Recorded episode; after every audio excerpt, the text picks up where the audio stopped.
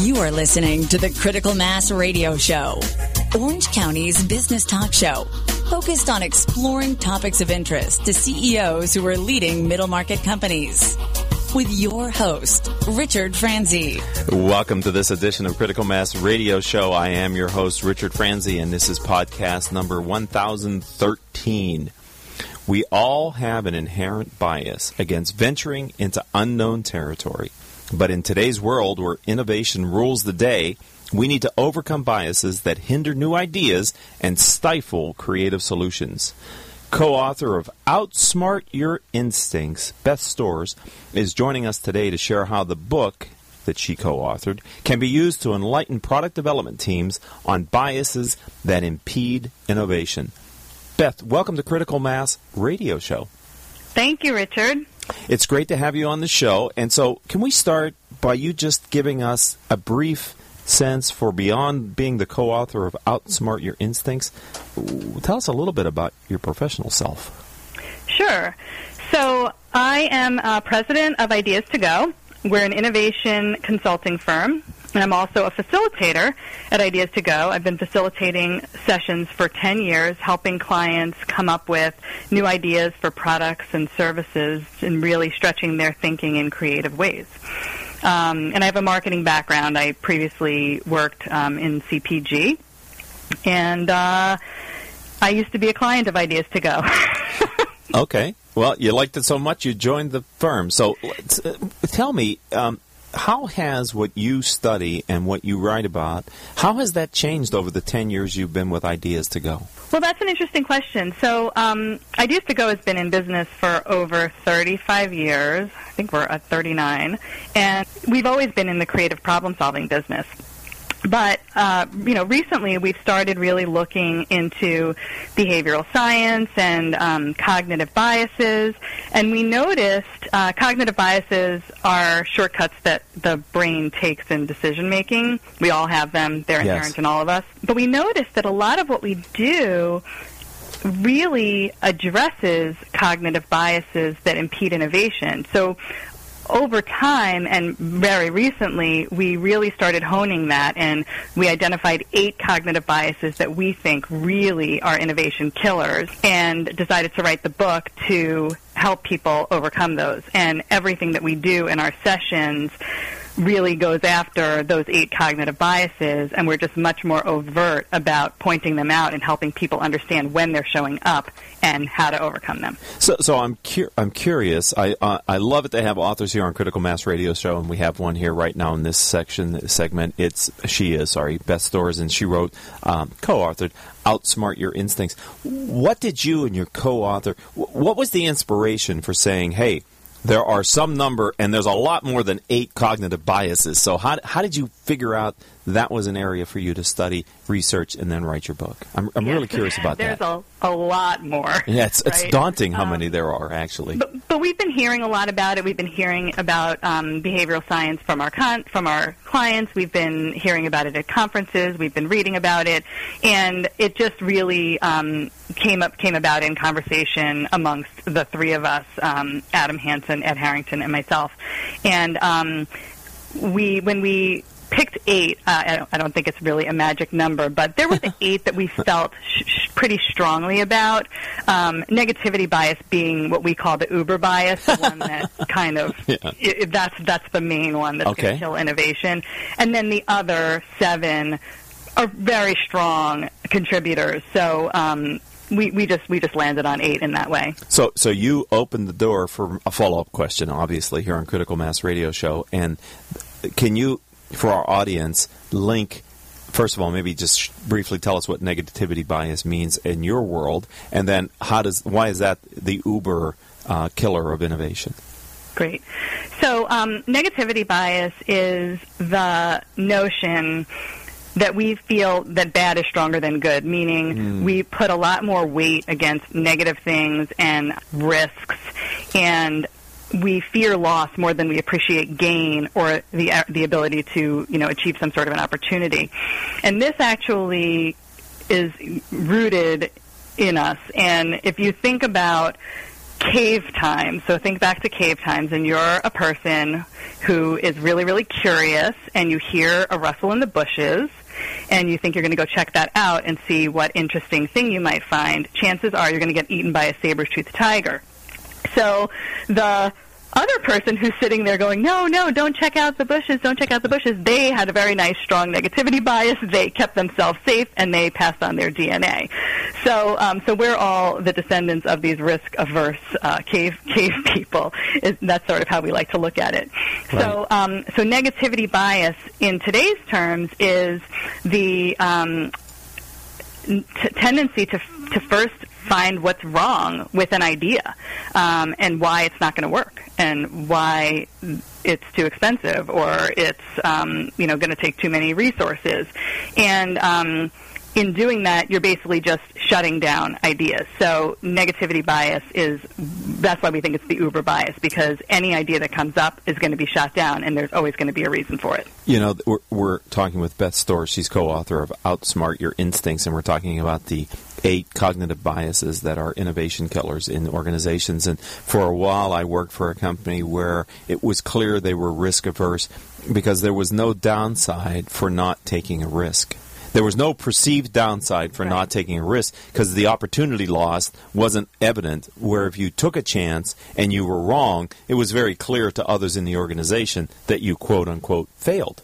Absolutely. And so over time, it just hardened into a culture that, because it was also an engineering company, which you tell me Beth, from your work, are engineers, do they tend to have a stronger negativity bias? Is, is this more prevalent in technical people than in other types, or is it a universal?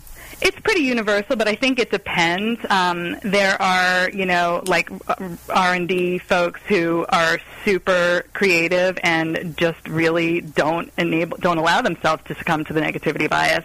And then there are R and D folks who, you know, might have a marketer come to them with an idea, and their first answer is, "Well, that's not going to work." You know, mm-hmm. so it really does depend on the person. But I do totally get what you're saying about you know this notion of failure and I love working with companies when I hear them say that they embrace failure and they allow for failure and they look at failure as an opportunity to learn and not you know just you you screwed up. We're talking with Beth Storrs. We're talking about some of the content in her book, Outsmart Your Instincts. And you know, it's an easy thing to say. There's no failure. There's only learning. But you can say one thing, but it's your actions and reactions. You know, I lead CEO peer groups here in Southern California for middle market business owners and executives. And one of the speakers that we had come in last year was training on the Edward de Bono work and the and the different hats. And he talked about the black hat, which is, if you're familiar with the work, it is mm-hmm. allowing you to be critical of an idea, but in a conf- in a confined way and that's not all you're going to do, but you're going to allow people. And the point from the instructor was you have to give people the opportunity to say negative things, or else you frustrate them in the creative process. Is, is that something that that y- you write about or that you've experienced? So, so this is how we look at it. Um, we so so some people so you know the the the notion of yes and instead of yes but. So if you have an idea, instead of saying yes but, you say yes and. Yes. That can frustrate people. Uh, it's it's a really great way of um, moving things forward and allowing people to, you know, put out ideas and know that they're not going to get shut down. Um, we take it a step further in our mindset, which we call forness thinking. It's a made-up word. It's grounded in the word for. And what it does is it first identifies what's working and what's good in the idea so that you don't shoot the whole idea down. If you are in judgment mode, you're going to first point out what's wrong and then hope that people will start solving for it. But you want to first identify what's good because what's good about the idea can be a springboard for more ideas. And then instead of just saying yes and and moving forward, you do need to identify what the concerns were because not every idea is perfect. You just use certain language to trick your mind into problem solving. So you use language like I wish or how to or how might we. And by doing that, it gets the other folks in the room solving. Well, how might we do that? And then you have several answers for the concern versus just saying this isn't going to work and here's why. One of the um, one of the members in one of the groups that um, that I lead talked about their culture where they're when they're doing strategic planning, they willfully ask people to tell them what is everything you could think of that could go wrong with this idea, and then they make it very playful to have fun with with the fear of all the things that could go wrong. And also, what he said was that really helps them to plan to mitigate the downside of an idea. So, uh, I, I the group thought that was a pretty interesting way to make it playful. And, and I'm wondering, you know, we have just a few minutes left here before the break, but you know, how how can a more playful approach to to the creative process help the people in an organization to get the most out of each idea? Yeah, so I think that, you know, what you were talking about could definitely work depending on what stage you're in. So if we're in idea generation stage, playfulness is really a fantastic way to um, come up with lots of ideas and make sure that you're getting multiple ideas around each opportunity area. So we use a lot of techniques. Um, for example, one of my favorite techniques is an exercise that we call Get Fired. And what you do is everybody comes up with an idea that is so horrible that if you were to present it to your management team, you would immediately get fired. So um, it's like illegal or immoral or inappropriate in some way or just wrong. And then you pass it to a partner, and then that partner takes that idea and uses it and says, okay, what's really good about this idea? What's interesting about this idea? And uses that to come up with more ideas. Okay, what's, what are my concerns around this idea? What do I wish for? How can I improve it? How can I make it work better for us? And then that comes up with more ideas. But without having that little fun and really stretching, you wouldn't necessarily come up with all of the ideas that result from that kind of an exercise. And there's several of these kinds of exercises in the book that are pretty um, easy to to use. Okay, we're going to we're going to take a break here on, and it's a short break, ladies and gentlemen. For our loyal listeners, you know that these commercial breaks are few and far between. There's only one per episode, and it only lasts about 30 seconds. So don't go anywhere. When we come back with Beth, uh, we're going to talk more about her book, Outsmart Your Instincts, after this word from me. If you are an Orange County business executive, this message is for you. Do you ever feel isolated with no place to turn for advice or feedback? Who holds you accountable to your commitments in your company? Where do you find the right resources to help you and your company grow? If you have these questions, then Critical Mass for Business might be the answer for you. Critical Mass for Business is committed to helping you make better decisions. These are groups of peers running businesses just like you, providing a great sounding board to test ideas and concepts, review plans and goals, and present issues and opportunities for discussion. The result is improved strategy, accountability, people, and execution skills. If you are interested in learning more, go to www.criticalmassforbusiness.com and learn more about our executive peer group.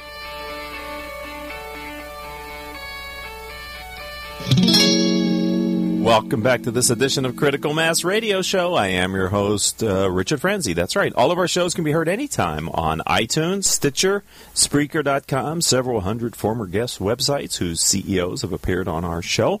You know, since 2009, when we started our show, we've reached several hundred thousand listeners through our live stream here on octalkradio.net and our podcasts, which are available on all the ones I said above. Simply type in Critical Mass Radio Show in your favorite podcasting software to find our weekly shows. I'd like to return to talking to author Beth Storrs about her book, Outsmart Your Instincts. Beth, if you had any advice to give to an uh, CEO or a business executive who is go- planning to write a book and get it published, you know, what what advice would you give to them? Don't do it alone. Get some help. um, so this was a collaborative effort, which was fantastic. And I don't I don't mean that you have to have a co-author. I mean it was fantastic that the three of us were able to work together and um, be co-authors on the book. But but we did get input from other people. We we we had a little session with some folks from our company um, to explain you know what this was going to be all about and get their input and thoughts on some things that we could include in the book that maybe we hadn't thought of. The other thing is definitely get somebody else to read it um, because you have you have so much knowledge about your topic, and that's that's the curse of knowledge. It could turn into the curse of knowledge where you think you're you're being clear and you're explaining something, but you just know too much about it. So having somebody who maybe isn't as knowledgeable as you go through it and give you their thoughts on where you might be, um, you know, grazing over something um, is really really helpful. And then I think deciding on, you know, a, a publisher that's really going to work with you. Um, we talked to three different publishers, um, and we landed on Greenleaf, and it was such a great experience. So you just really want to make sure that you have really good conversations with your potential publishers before um, moving forward. Wow, I'd uh, I'd ask our engineer to ring the gong so that people know because loyal listeners here on Critical Mass Radio Show know that when they hear the gong, if they're listening to the podcast then maybe they weren't totally engaged in the last couple of you know thirty seconds or so, they can spin it back and pick that up because uh, those nuggets that you just gave, Beth, are priceless. Thank you for sharing your experience as a published author. My pleasure. So, can you tell us? You know, through the process with your co-authors of writing this book, what was there anything that the three of you learned about practical ways to turn naysayers into innovators that you guys didn't know prior to writing the book? So I wouldn't say that it's something that we didn't know prior to writing the book, but it really crystallized on how clear the cognitive biases tie to naysayers and helping them become innovators. So um, I talked a lot about negativity bias already, so I don't think I need to cover that again, other than to say if you have a naysayer and they're saying yes, but ask ask them what they're what they're for. Ask them what they like about the idea, and then ask them what they wish for to make it better. Because then you can sort of push them to be more of a problem solver and less of a naysayer. I think the other thing is um, confirmation bias. Um, people tend to look for information that will support what they already think they should be doing, and then they are less open to the ideas of others, which will then result in them being a naysayer to other people's ideas. Right. So, um, helping folks see things from another perspective, um, bringing in other people that they might not necessarily be exposed to, like their customer, for example, or doing role play exercises um, where you put on a totally different hat and come at the problem from a different perspective can really help people see things through a different lens and then be less of a naysayer. So I wouldn't say that it's something that was um, came up new while we were writing the book, but it did all crystallize how tightly this is really tied to cognitive biases. So, so you've given us two of the cognitive biases that are in your book. Um, we have a few minutes left here on Critical Mass Radio Show. Beth, of, of the other six, are there are there any other points that you would like to make that I didn't ask you here that would help our audience of CEOs and business owners to understand this yeah. material? Yeah, status quo bias. Um, status quo bias is, I'd say, one of the other really big ones.